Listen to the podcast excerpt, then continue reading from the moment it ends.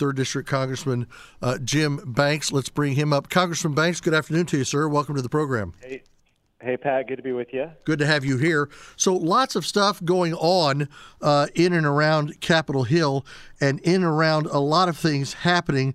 Uh, let's let's start with one, um, the uh, Indiana State Trooper story uh, that uh, we had uh, a suspect charged with the murder of this Indiana State Trooper. Um, my understanding was that you were going to deliver a speech on the floor. And has that speech happened yet? Have you been able to do that today? Uh, I'm scheduled to deliver that speech on the floor of the House of Representatives tomorrow, Pat. Tomorrow, And, okay. Um, it'll be a somber uh, occasion, of course, to recognize uh, Trooper Bailey's life and his heroism, his service, what he's done for our state and our country. Uh, of course, just you know, heartbreaking uh, to to learn the details of it. That uh, that the the man who killed Trooper Bailey was high on drugs. That he intentionally ran into him. I, I- it's just the more the more we learn about it, the more it takes my uh, breath away to think about the impact on his wife Amy and and uh, their their their kids. So, uh, Trooper Bailey is a three-time cancer survivor, extraordinary life.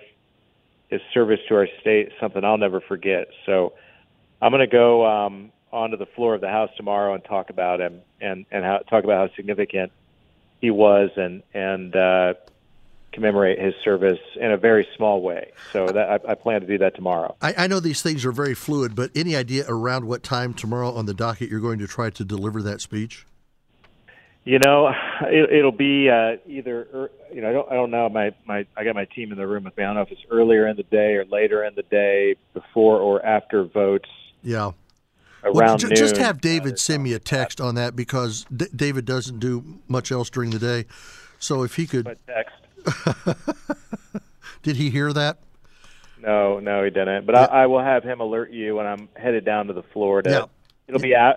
We we have the vote series, and then there will be a moment uh, for me to to speak about uh, Trooper Bailey after that. Yeah, well, and, and thank you for doing that. And, and you know, and when you when you see the incredible fights that he had against cancer, and it would be hard enough for these kids growing up uh, to know that you know if it were a sheer accident and dad was killed, that's horrific enough. But to find out that this is a person who was high on drugs and it looks like that it was an intentional driving into him, there there's just no answer for that, and it just causes the pain, the grief to be driven even further.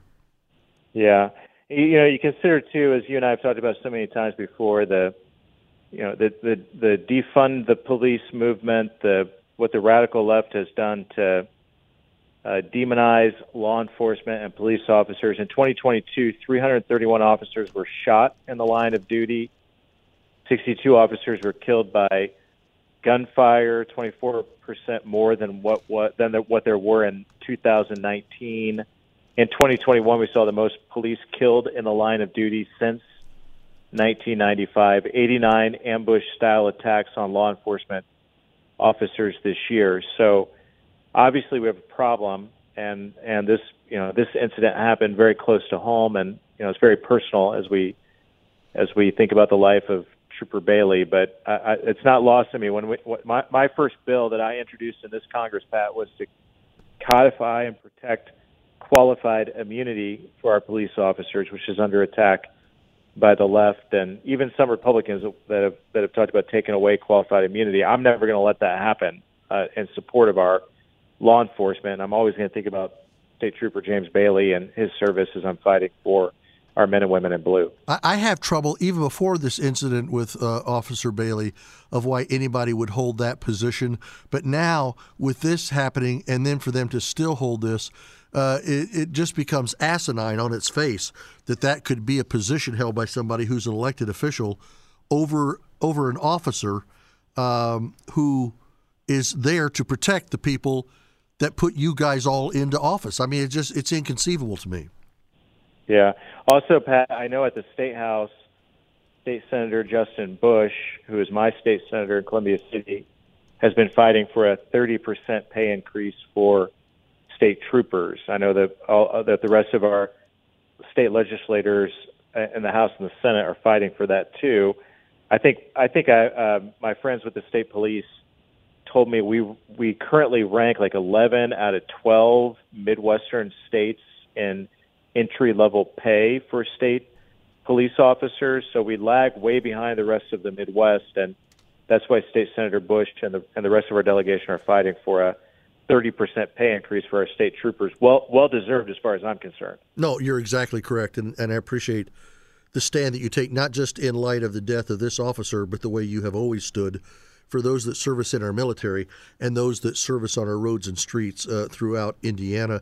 Congressman uh, crossed my desk in the last couple of days, going back, and and I bring this up because I know how you love to be revered by the people um, at the Journal Gazette and um,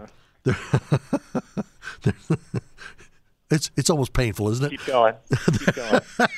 there was a there was a, a, an article where they were talking about, and, and I'm bringing this up because of what it was that has come out from the January 6th uh, videos that have been released. Here's what they said of you back in April of 20. Conspiracy theories are not always false, but it is irresponsible for elected officials to peddle those theories without compelling evidence. It is especially unwise during times such as these, as Americans look to their leaders for reliable information about the pandemic. Regrettably, U.S. Rep. Jim Banks III from the third chose to relay speculation that the coronavirus, now sickening and killing Americans by the thousands, may have originated in biological warfare labs in Wuhan. Um, now, here's my question to you, sir. Um, it would be irresponsible for elected officials to do this if they had no basis on which to do it. You obviously did. Is it now contingent upon people like the Journal Gazette to go back and to rescind themselves for what they said about you three years ago now that we know what's coming out in these videos?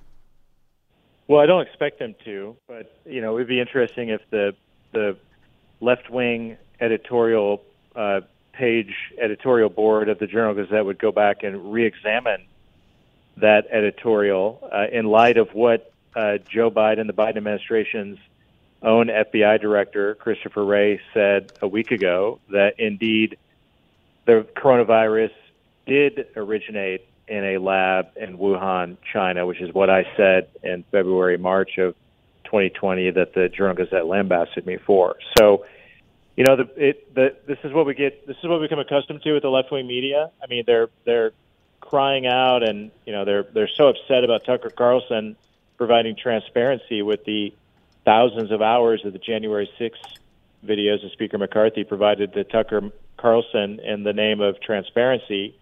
You know, so so in that case, they're not they're not for the truth and transparency. They're they're mad about uh, this becoming available to the public to see for themselves. In this case, the our, our very own local newspaper did, didn't want their congressman, me, to search for the truth about the origins of coronavirus, which devastated the American economy, had such drastic effects on our kids and our, our way of life um, in such a big way. And they, they were they were accusing me of trafficking and conspiracy theories when all along um, uh, I, I was right and they were wrong. Yeah, and that that is such a hard thing for some people to come to grips with. You know, if they even came out and said, you know what, looking back now, perhaps we were incorrect, perhaps we jumped too soon, perhaps we didn't give Congressman benefit of the doubt. They won't even do that. Yeah, I, I, I suspect. I don't know. They don't tell you who wrote the editorials, and they have an editorial board, and that was a couple of years ago. I suspect it was the former editorial page editor Karen Francisco, who's yep. very, very left wing, and yep. uh, you know she, uh, she's no longer with the Journal Gazette. I don't, I don't know why, but so I, I don't know if they can, if they even have the same people there today that were there back then. But they should go back and, and uh, you know, it's a, it's a good point, Pat. They should go back and re-examine what they wrote there in that case, and maybe uh, maybe the the people of the the, the readership of Fort Wayne who does pick up and read the Journal Gazette deserves to have an update or a follow up on something that they wrote a couple of years ago that's obviously false. Yeah, and this is not to for them, in my view, to buttress up your position to make you look better. I think they make themselves look better when they say, you know, we, we came out with an editorial three years ago, back when everything was so unknown about this virus, and we probably came out of the gate too harshly against somebody that had a view other than ours, and it appears now we might have been wrong.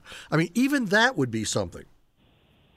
Well, remember the evidence was there back then. I mean, for Christopher Wray to confirm now that it came from a, a lab leak in Wuhan, China, I mean that there was evidence that pointed that that was the very likely case way back then in February and March of 2020. I mean, there was a source from Israeli intelligence um, official and, and others who were who were pointing toward evidence that suggested that. Remember, Tom Senator Tom Cotton was talking about it and took the same kind of heat from the national media for talking about it that I took from the local media from the Fort Wayne Journal Gazette. So now that we know that that's that that is indeed the the truth, then we need to follow the truth, Pat, because we need to hold people accountable, like the Chinese Communist Party and others, for their negligence that allowed the coronavirus coronavirus to spread around the world, and um, you know, dig into many of the lies that that Dr. Fauci told way back then. I mean, I, I don't know if you saw the the interview that that Congressman Jim Jordan, uh, chairman of the Judiciary Committee, had with Maria Bartiromo on Sunday morning on Fox News, but he kind of dives into the the very early statements of Dr. Fauci and how within days he contradicted himself and was clearly lying to cover up the role that the NIH and he himself had in funding sources of, of some of uh, these labs as well. So all of that leads to where we are today. We have a select committee on the coronavirus or, coronavirus origins that's been set up in the House is following this. I'm on the select committee on China to talk about our whole of government approach toward our biggest adversary. It's time for accountability, and that's why the truth matters. Speaking of accountability, if you don't mind my changing channels with you, we've only got about three minutes left talking to 3rd District Congressman Jim Banks. Congressman, the president has just released his budget proposal. To say this is a proposal on a budget, to me, is a little skewered. Uh, this is just another massive multi trillion dollar giveaway for no reason than to buttress the president in front of people who think that somehow they're going to benefit from this because of giveaways. That's not even yet to be known. But am I overstepping this, or is that really what's happening here? Well, it just came out. I'm still digging into it. I can tell you it doesn't secure and, and fund uh, uh, uh, efforts to secure our southern border uh, and address the leading cause of death of Americans my age, of working age, which is the, the fentanyl, the drug crisis coming into this country. But here's what it does do it is a $6.8 trillion annual budget, the most in American history. It would add $1.8 trillion to the deficit every year. So every time you hear a Democrat complain about tr- President Trump's spending or Republicans, this blows everyone out of the water. And I've always said, you and I have talked about this before. Republicans have have uh, have have uh, gone along for too long and allowing deficits and the national debt to grow. But what Democrats are doing here blows it out of the water. Six point eight trillion dollars annual spending, one point eight trillion dollars added to the debt. The debt would rise at that pace. The debt would rise fifty point seven trillion dollars by 2033 if Joe Biden passes this budget, and it includes a $2 trillion tax hike that's going to mean that all of you, in one way or another, uh, trickling down to uh, everyday working Americans that are going to pay more in taxes. So it also has $150 million to pay for illegal immigrants' legal fees, $3 billion to advance gender equity, $10.9 billion for U.S. global health leadership. I don't even know what that means. $16.5 billion for climate science and clean energy. And then it sends another $753 million to Ukraine. Um, for what? Is, that, that's more than 18 times more of the entire amount in the federal budget to combat fentanyl and drug trafficking that we're sending to Ukraine. So th- this is maddening. It, it should infuriate uh, you, Pat. I know that it does, but all of your listeners to think that this is the focus of the Biden administration, where they want to spend their money. They don't want to focus on the problems we have here at home, but that's what they're focused on instead. Well, here's what I've come to realize that if I ever look down and I find my congressman is being attacked in the same breath as people like Jim Jordan and Tom Cotton, I've always felt like you're probably in pretty good company uh, because they are fighting to do for their people as you are for us, and we always appreciate it. Congressman, it'll be a few weeks until we talk again. I always appreciate you being on. Thanks for your staff for having you, making sure that you're with us today since I'm going to be gone, but I appreciate it. Thank you so much for your time today, sir. Thank you, Pat. Have a good day. Thanks. You too. Podcasts by Federated Media.